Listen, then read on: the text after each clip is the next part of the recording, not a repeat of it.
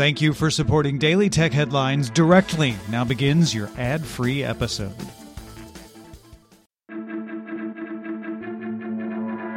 These are the Daily Tech Headlines for Friday, November 8th, 2019. I'm Rich Stroffolino.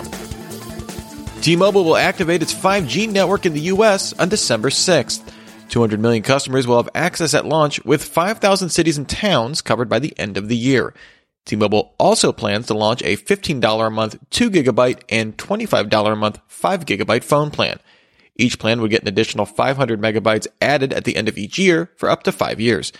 T-Mobile will also offer 5G service for free to first responders, including police, firefighters, and EMTs for a decade. Lastly, 10 million low-income households with children will get 100 gigabytes of home broadband access a year and a mobile hotspot for free. Of course, all of this is contingent on the approval of T-Mobile's merger with Sprint. A trial between 15 U.S. attorneys general and T-Mobile over the merger is set for December 9th. In an interview, Disney CEO Bob Iger said that the Disney Plus streaming service will be available on Fire TV devices at launch on November 12th. Disney also announced more details about Disney Plus's international rollout, with the United Kingdom, Germany, France, Italy, and Spain getting the service on March 31st. Within a week of launch, Disney Plus will be available in the US, Canada, the Netherlands, Australia, and New Zealand. Uber and Waymo agreed in a legal settlement over trade secrets possibly shared by former employee Anthony Levandowski that an independent expert would review Uber's autonomous car code. In a quarterly securities filing, Uber disclosed that as a result of that independent review, Uber would either need to pay Waymo a license fee or re-engineer its software, which Uber says in the filing could limit or delay our production of autonomous vehicle technologies. Bloomberg reports that Alibaba plans to raise up to $15 billion in a Hong Kong IPO, according to sources. The company had reportedly aimed to list on the exchange over the summer, but delayed due to pro democracy protests in the city. Sources say the company is preparing for the required listing hearing mandated by the exchange, which could take place as early as next week. YouTube announced an updated design meant to maximize room to the videos and their titles. Plus, other new features include an add to queue option on the desktop and a desktop version of YouTube's stop suggesting feature. The redesign also adds higher resolution previews and gives more space to the channel icons beneath each video.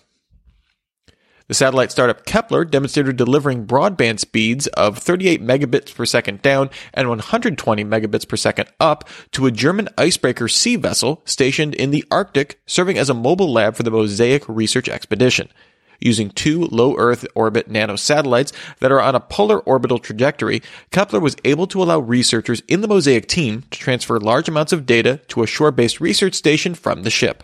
The speeds are a significant jump over spotty and slower traditional satellite based broadband previously used.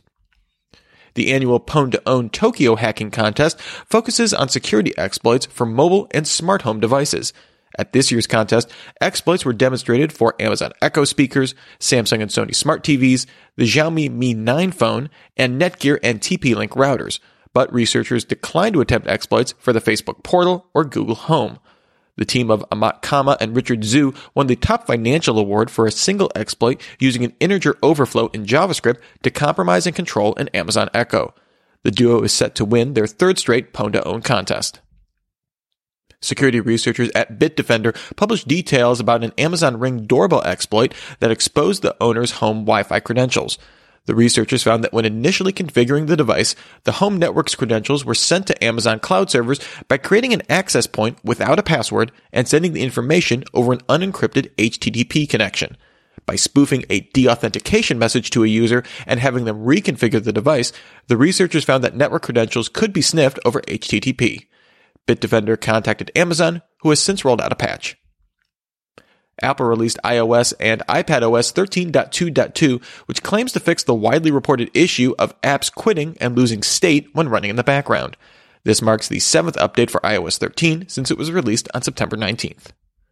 And finally, Bloomberg details a new law in Indiana that exempts a company from the state's 7% sales tax for 50 years if it invests at least $750 million to a data center in the state, as well as waiving taxes on electricity use.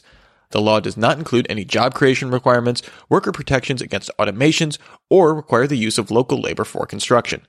Bloomberg notes that Illinois passed a similar law last summer, exempting companies building data centers from state and local taxes for 10 years, with Michigan proposing a similar exemption through 2055. For more discussion of the tech news of the day, remember to subscribe to Daily Tech News Show at dailytechnewsshow.com. And remember to rate and review Daily Tech headlines wherever you get your podcasts. Thanks for listening. We'll talk to you next time. And from all of us here at Daily Tech Headlines, remember, have a super sparkly day.